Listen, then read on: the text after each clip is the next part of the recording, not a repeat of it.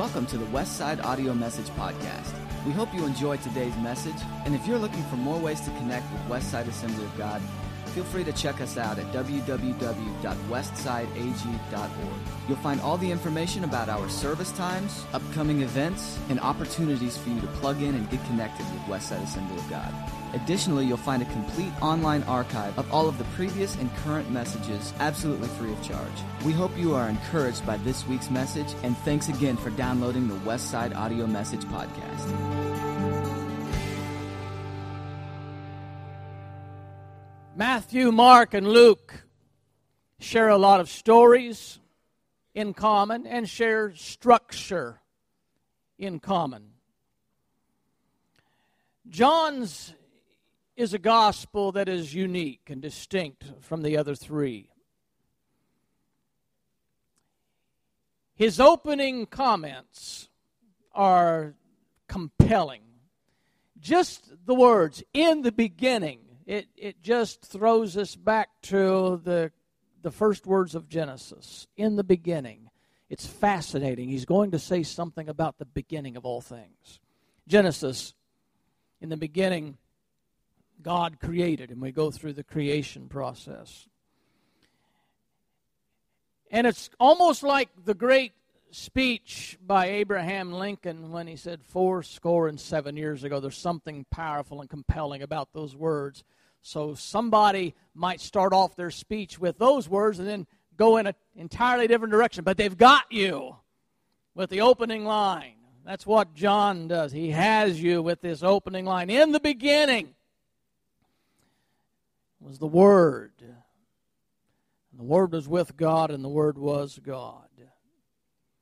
And in this gospel, he declares Jesus to be God, and he tells us that Christ's ministry here on earth was basically that of light penetrating darkness It says in the 14th verse, the Word became flesh and dwelt among us. There's the incarnation. Full of grace and truth, we beheld His glory. Glory as, as of the only Son from the Father. Then he quickly mentions the superiority of the ministry of Jesus to the ministry of Moses in the 16th verse. And from his fullness we have all received grace upon grace. For the law was given through Moses, grace and truth come through Jesus Christ. Now, as we proceed through this chapter, you'll notice this morning that there are four consecutive days from which John takes some information to share concerning the introduction of the ministry of Jesus and the ministry of Jesus. On day one, which John doesn't say, now this is day one, but on one day, he gives the account of the appearance of this character called John the Baptist. And what an interesting and compelling character he is. He's this man that is dressed in, in rough clothes and he lives in the wilderness. If anybody knows of John the Baptist, he's that strange man that he's camped out somewhere. You never know where he is. He lives off the grid. He just makes his food out of whatever he can find. He can low, he eats bugs and digs honey out of the honeycomb, and he exists. And nobody knows what he's doing out there until he emerges from the wilderness and he comes to fulfill his mission of proclaiming Jesus Christ to be the Lamb of God. And this is what John, I don't want to get you confused between the two Johns because we're talking about John the Gospel writer and John the Baptist. So I'll try and keep that straight for you. As the Gospel writer John now tells on day one the appearance of John the Baptist. And he comes in preaching hellfire and brimstone. He doesn't care who he offends, he comes to declare the truth. He confronts the spiritual leaders of Judaism and the Pharisees. And he puts his finger in their face and tells them, the religious people, he tells them, repent. now you would think he would choose somebody else to preach the message of repentance to, but he's telling the religious people, you need to repent.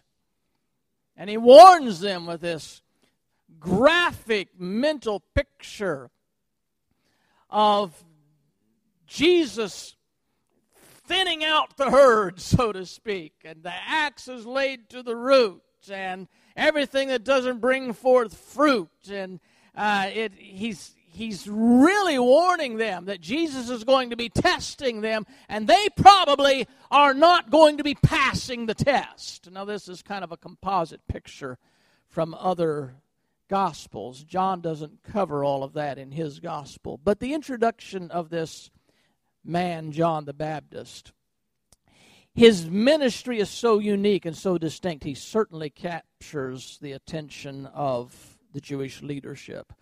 And John does tell us that the Jewish leaders sent out a little entourage, priests and Levites, and said, Go and check out this guy and ask him who he is and where he comes from. So they come to him with this interesting set of questions. And they said, We would like to know if you are Elijah. They had been reading their Old Testament. They believed that Elijah was to come again before the great and notable day of the Lord. Are you Elijah? Are you the Messiah? And John denied being any of those things. He said, I'm, I'm not any of those. I'm not the prophet Moses spoke about. I'm not the prophet, prophet that uh, Malachi spoke about. But he said, I am the prophet that Isaiah spoke about when he said, I am the voice of one crying in the wilderness, make straight the way of the Lord. So he identified himself as the fulfillment of an Old Testament passage, just not the one they thought. So he wasn't a reincarnation. He wasn't uh, Elijah, who their, their thoughts were that Elijah never died. So he's still got this opportunity to come back and, and uh, minister again. So he says, I'm not him, I'm not him, but I am one who has been appointed to prepare the coming of the Son of God. And on the next day, this is we begin to see the consecutive days that John is recording these things. Day two, he the scripture says the next day, John the Baptist actually encounters Jesus and introduces Jesus to the world. Here is his introduction. Quote, Look, the Lamb of God that takes away the sins of the world. Jesus has now formally been introduced by the man who's supposed to introduce him.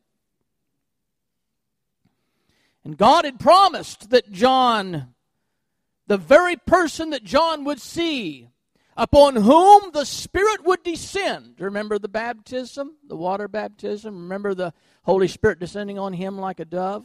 And God had promised John. Now, the person upon whom you've seen the Spirit falling, that's the person who is going to baptize people in the Spirit. And John says in the 34th verse, and I have seen and I have borne witness this is the Son of God. No question in his mind.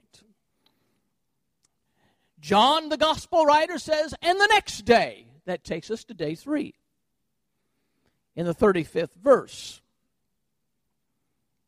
This time, the gospel writer tells about John the Baptist and his two disciples were walking along, and they see Jesus and what did John the Baptist do?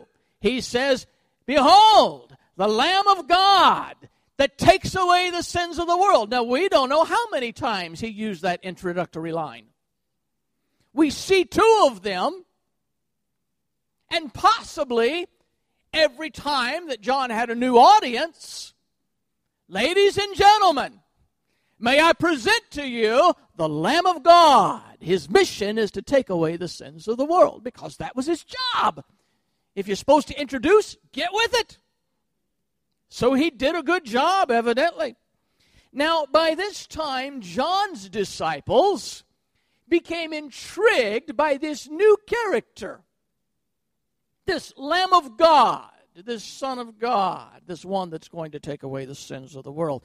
And they left John and started following Jesus. Now, I don't know that they had planned on uh, connecting with him and join up with his team yet or not. Eventually they did. You know the story. I don't know that at this point that they were planning on doing that. They just wanted to follow him for a while and check him out. John the Baptist had piqued their interest by pointing at this man every time they come around him said, Look at the Lamb of God. Well, let's go follow this man for a while. So Jesus notices he's being tailed by these men everywhere he goes. And he turns around and he looks at them and he says, What are you looking for?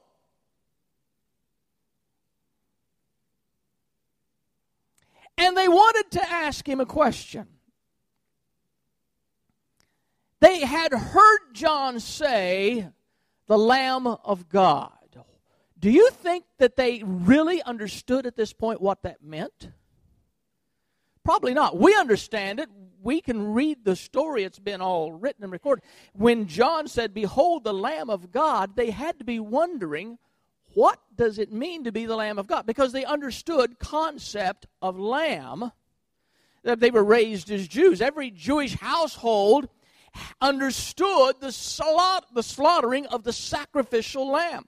They remembered the lamb that each Hebrew family would have to slaughter in Egypt, painting the blood on the doorposts and the lintels to escape the plague of death. They knew the story of Abraham preparing to sacrifice his son, and at the last minute there is a ram caught in a thicket. They understood this was a part of their culture. It, everything that they were as Jews involved the lamb.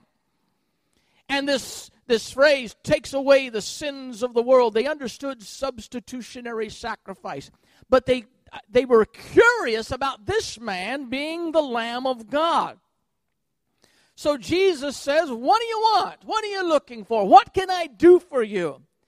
And of all the questions that they could have asked, I can imagine they might have asked, Who are you? Like John the Baptist was asked, Are you Elijah? Are you Jeremiah? Are you one of the prophets? And you remember when Jesus talked with Peter, said, Who do men say that I am? Who, they're speculating. What, what is the scuttlebutt that's going around? And Peter says, Well, I hear people talking all the time. Some think you're Elijah, some think you're Jeremiah, some think you're one of the prophets. And of course, the rumors were getting around, speculation. So obviously, they were doing the same thing with Jesus as they were doing with John the Baptist. But these two disciples, here they are face to face with this man, and Jesus said, What do you want? Well, they could have said, Who are you? Where'd you come from? Why are you called the Lamb of God? What does that mean? In what way do you plan to take away the sins of the world? All of these seem like valid questions. You know what they asked him? Where do you live? But see, there's a significance to this. Because in American culture, we have a way of get, getting acquainted with people. We have to practice our skills here at the church weekly when we have visitors come. And we greet a visitor, and if you don't know how to connect with a visitor, my wife can give a class on it. I never in my life have seen anybody any better at being able to connect with a stranger than she does. She just knows which question to ask next. She gets into their life. She learns their history. They got children. They got grandchildren. What their names are. Who's at the hospital. She, she knows it all.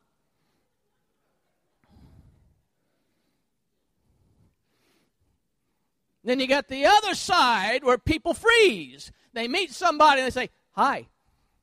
And then there's an odd, awkward silence, and nobody knows what to say. So we, we try to connect with people. You, what do you think would be one of the number one things we ask people whenever we're trying to greet them, trying to get. So, huh? Where are you from? Where do you work? These are things that we use to get acquainted with these people. See, those little things tell us something. We evaluate that. We take that home and then we speculate. You know where they live? They live over there in the rich part of town. They must be wealthy. You know where they work? They work for this corporation. They must really be. We, we, we make all these, we gather this information stealthily. But then we go home and we figure out who these people are. And that's kind of what they were doing here because in the Jewish culture, they probably would not have asked the question, Where do you work? But what they did care a lot about is where you're from. You'll see that in the Bible. Where do you live?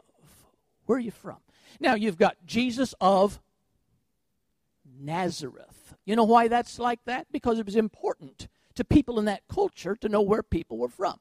You got Mary of Magdala, and we've shortened that the Magdalene. That's where she was from. It was not her last name. Mary of Magdala. Joseph of Arimathea. Saul of Tarsus. Now you begin to see this thing emerging in Scripture in that culture how important it was to know where people were from because they evaluated people based on where they came from. So they come up there and they ask him this question Where do you live? They were going to try and assess if this was somebody worth following or not. Where are you staying? Where do you live? Where do you call home? And Jesus said, Come and see. He didn't have a house, and it's a good thing.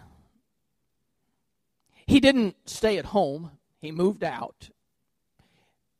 That, that was ensured by the fact that when he announced his ministry, his hometown people turned against him. They were offended when he stood up and read out of the book of Isaiah and said, The Spirit of the Lord is upon me. And then he closed the book and said, That's me. And they said, How dare you? How arrogant! How self inflating to read Scripture and think you're in there. They, they couldn't, couldn't assimilate that, they, they couldn't comprehend. So they decided to run him out of town. This kid's gone crazy. This is Jesus. This is the son of Joseph. This is the carpenter's son. This is the little snot nosed kid used to run around here under our feet all the time. And he's getting up reading out of the Bible. He's got delusions of grandeur. Wasn't going to work to stay at home. So Jesus wasn't living out of his parents' spare bedroom. And he didn't go get a rental house. He didn't go buy a house. He didn't go get a job to support himself. He went into the ministry and he relied on God. And he stayed wherever anybody would give him lodging. And they come up and say, Where do you live? And can you imagine what their response would be if Jesus would have said, I don't have a home? Are you inviting me? I don't have a place to crash tonight. But he, he's so clever in how he responds to people because he understands what they're fishing for. He's come and see. So we don't know where he took them. Now, Jesus moved his headquarters to Capernaum for quite a long time. There were people in Capernaum that welcomed him there. He was well received in that town. We don't know where Jesus took these disciples, but they they, they spent the afternoon together. And when evening came, they had they had had this conversation through the day that at the conclusion of this, these two disciples said, this is the Messiah. We have found the Messiah. So they must have had the opportunity meeting with him at whoever's house that they went to, where Jesus was staying, temporary quarters, to investigate. They investigate. I invite you to investigate Jesus. You'll not be disappointed. Check him out. He's the real thing. They spent some time with him. They investigated him. They came away and said, This must be the Son of God. And one of those was Andrew. We don't know who the other disciple of John was, but one is identified as Andrew. So when they're done, Andrew goes and finds his brother Peter. And he says to Peter, Guess what I found? Peter says, What'd you find? He said, I found the Messiah. Now, you understand, they've been looking for the Messiah for 1,500 years. Experts have been looking for the Messiah. And Peter's brother comes home and says, I found him. Who are you kidding? We've been looking for him for centuries. What makes you think you found the Messiah? And his story was so compelling, he brought Peter. And Peter became a believer. And on day four, John, the gospel writer, devotes his story to the gathering of more disciples to follow Jesus. So Andrew brings Peter. Jesus finds Philip and he says, Follow me. Philip gladly follows him. And says, Philip, like Andrew and Peter, was from the town of Bethsaida. Once again, they are trying to give them a little uh, a polish. Bethsaida was a pretty good town to be from, so you got some quality men from Bethsaida. It was important where they were from. Philip then, he goes and finds Nathanael, and he says to Nathanael, We found the Messiah, one of the the one that the prophets wrote about, and he is Here's where he made a mistake. He is Jesus of Nazareth, Joseph's son. And the first thing that Nathanael says is, Nobody from Nazareth can be a Messiah. That's just not where Messiahs come from. Now, they might come from Jerusalem, holy city, but nothing good, is what he says, comes from Nazareth. This cannot be. Once again, the significance of where are you from? And uh, the origins of Jesus defied human logic and assumptions about where you might be from. So Jesus comes face to face with Nathanael as Philip comes and brings Nathanael to Jesus. And the, and the first person to say anything as they are approaching is Jesus sees Nathanael coming. Ah! an Israelite in whom there is no deceit. And Nathanael says, Do we know each other? Have we met? And Jesus said, Well, not officially, but I saw you when you were sitting under that tree. Where were you watching me sitting under a tree? Now, a lot of people think this was word of knowledge. We, uh, they don't really necessarily believe that Jesus was in the immediate area seeing Nathanael, but Jesus knew. And it struck Nathanael in such a powerful way that when Jesus said that, he said, Now I believe.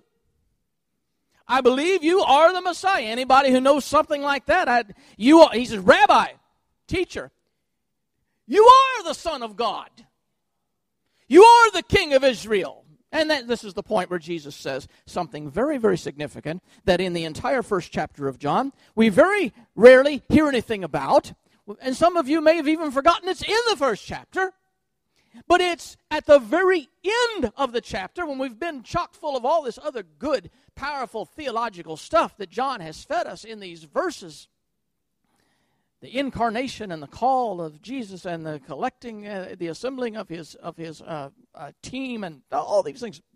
Here at the end, we get probably one of the most important things in the entire chapter.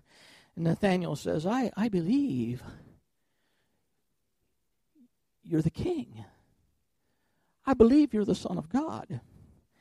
And Jesus says, "You believe because I saw you under a fig tree." seems kind of flimsy. But he was correct. And then he says, You will see greater things than that. Greater things than just seeing me with the power to know where you are and what you were thinking, what you were doing. Said, You're going to see some real stuff. Nathanael, you hang around me. You haven't seen anything yet. Verily, verily. Anytime you see that in Scripture, you want to put on your listening ears Truly, truly, this, this is a double emphasis. It's like Jesus is saying, now, if you were not paying attention before, pay attention to what I'm about to say. This is of prime importance. Very truly, verily, verily, I tell you, you will see heaven open and the angels of God ascending and descending on the Son of Man. And do you think that Nathanael had a clue what that meant? So we're going to try and, and, and take this back to the application. Why did Jesus say that? And why is that going to be more important than what Nathanael had already seen? Now, the point that John makes, the most important point perhaps that John makes in his first chapter, can be summarized simply as this is Jesus Christ is our connection to God. And I read you this passage out of Second Corinthians chapter 5, where Paul had had taken that concept of the connection to God through Jesus Christ and used the term reconciliation. We sing that old Christmas carol, that hymn. I believe it's Hark the Herald Angels Sing. In that it says, God and sinner reconciled. Remember that? That's what it's talking about in that in that little hymn. God and sinner reconciled. There's something so huge, so powerful about this whole thing. That's what Paul was talking about. We were at odds with God.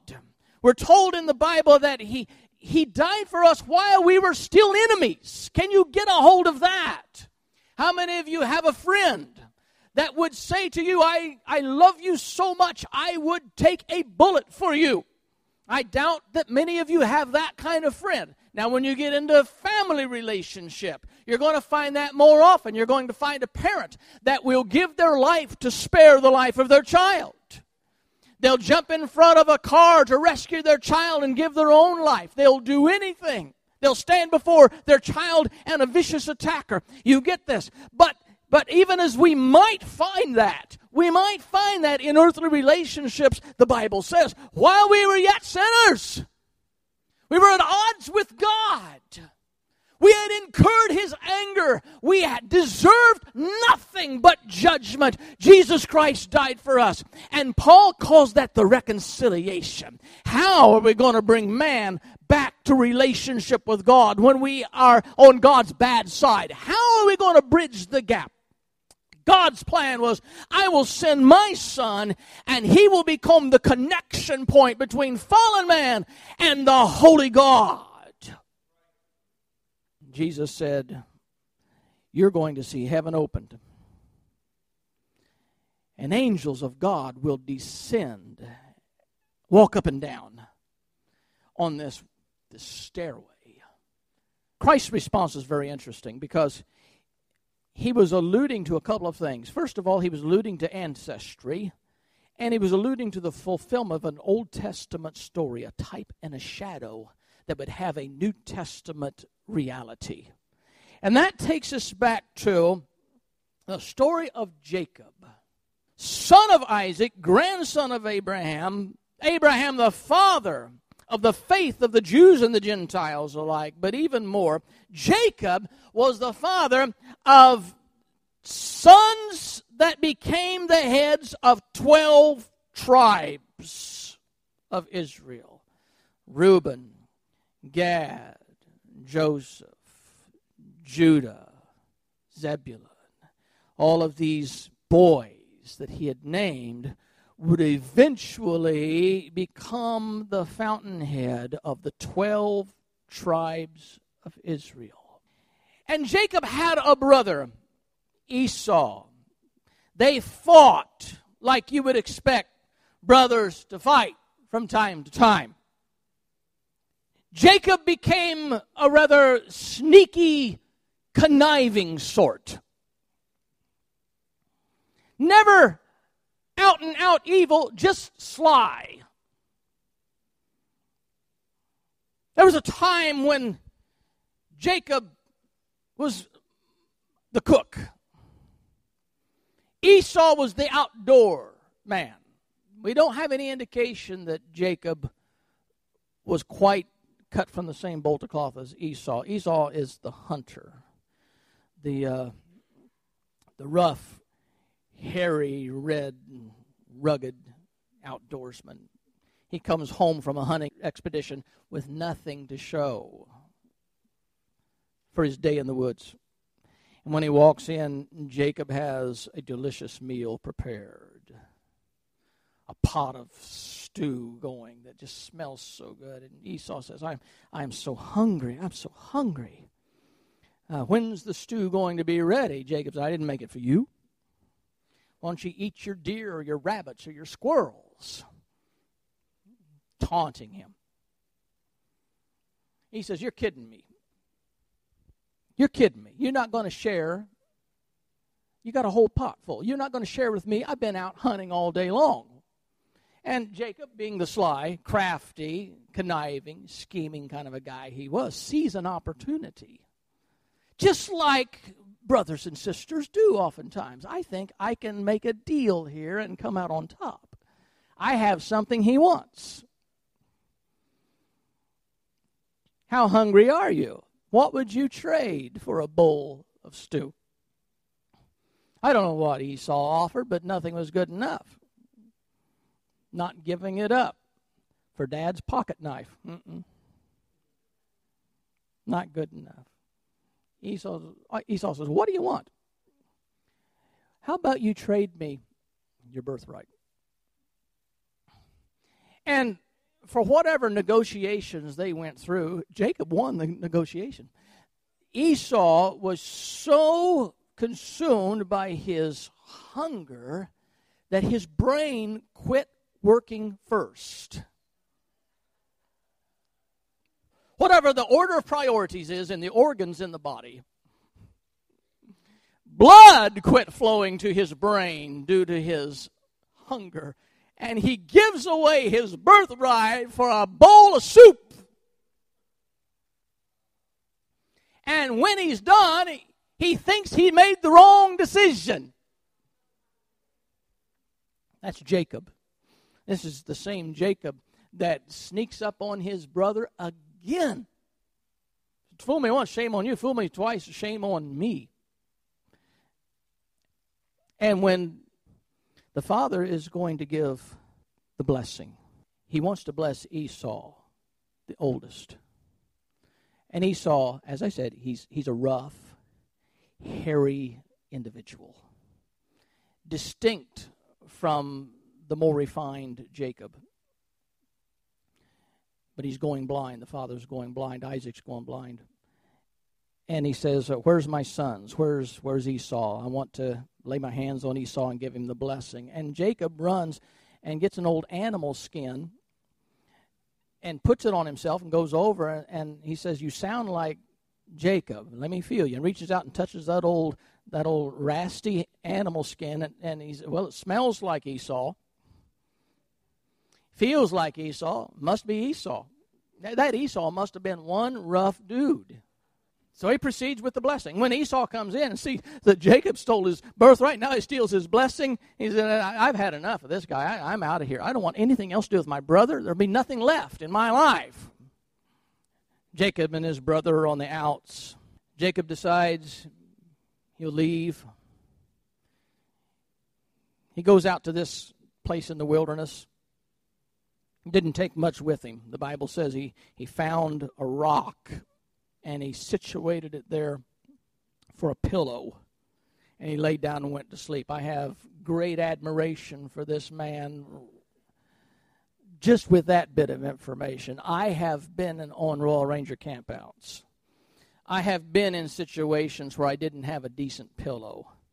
I can't sleep without my pillow. I'm sorry, people. I've got to have my pillow. I've tried putting the arm up.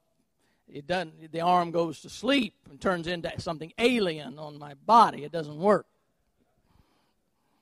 I've tried. You just wad up some of your clothes and put them there. It doesn't work. You can't get a good night's rest. This guy is out there in the middle of the wilderness. He finds a rock. He lays his head on a rock and he goes to sleep. And he starts having this fa- fantastic dream. He sees the heavens opened up and this ladder or this staircase, whichever version you might be reading, it's just this, this extension coming down from heaven, and he sees these angels going up and down. And when he wakes up from this dream, he says, Surely God must be in this place.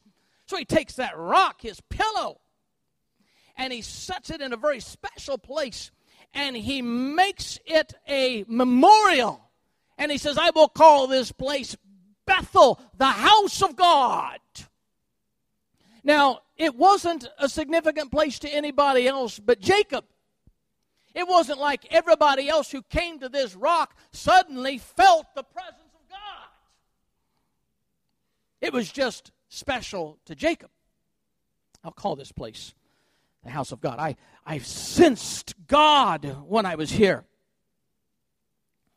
It was his experience. It was a limited experience. It was limited by an era that had not yet seen the Messiah make his appearance. And the best that Jacob could do with his experience was just to put a monument there and give it a descriptive name, call it a place where God dwells. It had its limitations, but for Jacob it served him well because later on in life, after he had had his sons and his sons had wives and, and he, he had a daughter that, that the whole family had, had, had been content to live too close to the Gentile, the enemy the Gentiles, and they had begun to, to uh, uh, interact with them. And he had a daughter, Dinah, and says, I want to go out and see how the Gentile women, how they do their crafts, and maybe we can learn something from them. And she goes to town and she begins to, to uh, uh absorb how they do things. She wants to bring that back into their culture which we've got to avoid being attracted by the way the world does things. You can bring back stuff that doesn't belong in your life, you see?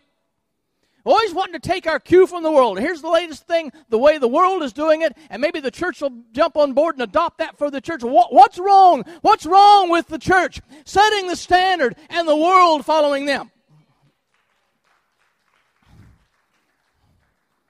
While she's out and about, there's some some locals that see she's a fine looking young maiden and somebody captures her and rapes her and sends her home. Then he falls in love with her and says, I've got it. I've got to have that woman for my wife. And Jacob's sons are livid that this has happened. So they devise this plan where they sneak into this city where this crime has occurred and they slaughter all the males in the city. Jacob learns what his sons have done. When you find out your son has done something wrong, it's, it can be very devastating. But when you wake up and find your sons have gone to town and slaughtered every male, you've got a problem with your sons. What have you done? We can no longer live here. We've got to pack up and move. So he packs up the whole family, says, I only know one place to go. It's called Bethel. It's called the house of God. It's the place where I find God's presence. So he moves his family to Bethel. And there, he says, We're going to make an adjustment in this family from now on. He tells his family, You get rid of everything that is idolatrous. All the accoutrements, all the charms, all the every, all the jewelry, everything that has to do with idolatry, you get rid of it. And I'm going to go bury it, and then we're going to build an altar to God because Jacob understood altars. See, Abraham was a nomad. He traveled around. He didn't have a home, and they, they never did put down any roots. They just kept moving. But one, his home may be temporary, but one thing that Abraham had consistently is no matter where they went, they had an altar. Listen, mister, sister, there's one thing that ought to be consistent in your life. Is there might be a lot of transitory things in your life. A lot of be a, might be a lot of temporary things in your life. You might have to change jobs a number of times in your life. It happens. You might have to move a lot of times. My wife and I have moved so many times, I forget how many times we've moved. For years, there were boxes we never unpacked as we moved from place to place. It was like Christmas when we finally got to where we could unpack these things that have been there for 10, 12, 15 years. Just keep them packed. We'll be moving soon. One thing ought to be consistent is no matter where you work, no matter where you live, no matter what else changes in your life, you ought to have an altar to God. You ought to have a relationship with God. You ought to know how to worship God in all times. You ought to be able to give to Him what is rightfully His. That should be consistent in your life, no matter what else changes. And Jacob says, Let's bury the junk, let's get it out of the family, let's build an altar, and my family is coming back to God. He made his reconnection at Bethel. Now, when Jesus replied to Nathanael, and he said, uh, You're going to see the heavens opened up, and you're going to see angels ascending and descending on the Son of Man. That was a foreshadowing of something much greater. It was not a one time thing like like Jacob's experience. It was not limited to the, to the single person in a specific location. What Christ came to do, in the same sense of what Jacob experienced, this presence of God, Jesus Christ came to do on an ongoing, permanent basis. It wasn't just a one time experience in the wilderness where he said to Nathanael, Now you be watching real careful because if you blink, you'll miss it. No, that wasn't what he was talking about. He said, You know what, Nathanael? I'm going to open up the heavens. That's what Jesus came to do. He came to open up something that had not been opened up in all the history of mankind. They had had little showers of blessings. They had had little moments of experiencing the presence of God. But Jesus said, I came to open up the heavens. And from this point on, all people are going to experience the presence of God. It won't be at Bethel. It won't be next to a rock, but it will be everywhere because God is not limited to a house. You see, Sol- Solomon wanted to build a temple for God. But the question posed by the prophet was, You're going to build a temple for me? The prophet, God said through the prophet, You're going to build a temple for me. The Lord doesn't dwell in the temple made by the hands of man. He's everywhere. The earth is the Lord's and the fullness of the, thereof. Heaven is his throne. Earth is his footstool. You can't put him in a house. You can't put him in a box. He's everywhere. In him we move we live. We have our being. He is everywhere. Jesus said, I came to expand this. Heaven will be opened up. People who are searching for that connection with God, they might believe there is a God but they keep wondering how do I connect with this God I believe in? Does He care for me? Does He know what I'm going through? Will He hear me if I cry out to Him? Is He moved when He sees me in pain? How do I reach this God? Do my prayers reach the throne? And Jesus said, Through me, you can connect with God. No man comes to the Father except through me. The second thing about this is not only Jesus opening up what had never been opened to that extent before, but the second thing is is he established this two-way thing. You see in this in this provision we understand you can talk to God, but in turn, God can talk to you. Angels are just the messengers. They're just the metaphor for the two way communication. That's all that means. Things go up to heaven and things come down from heaven. You can send your prayers up, but God can send the answers down. You can send your worship up, but God can send the blessings down. It's two way. It's not like the people who are worshiping an idol. They're not like the people who are making a sacrifice to a mountain to a idol of stone, to an idol of wood, that they come and they give their sacrifice, but the idol is mute.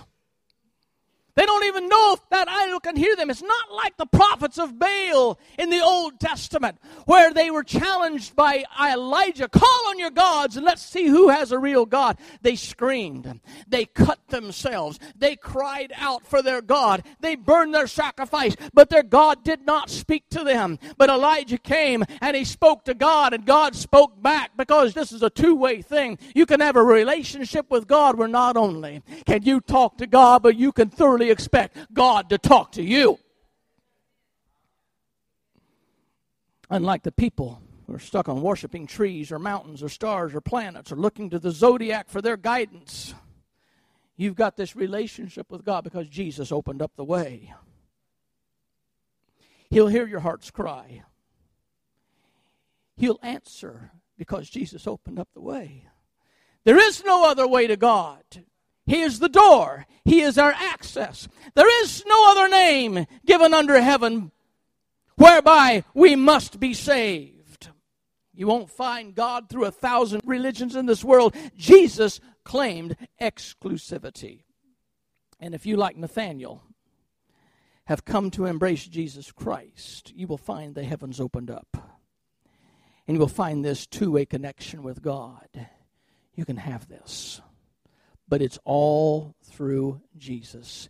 He is our connection to God the Father. Would you bow your heads?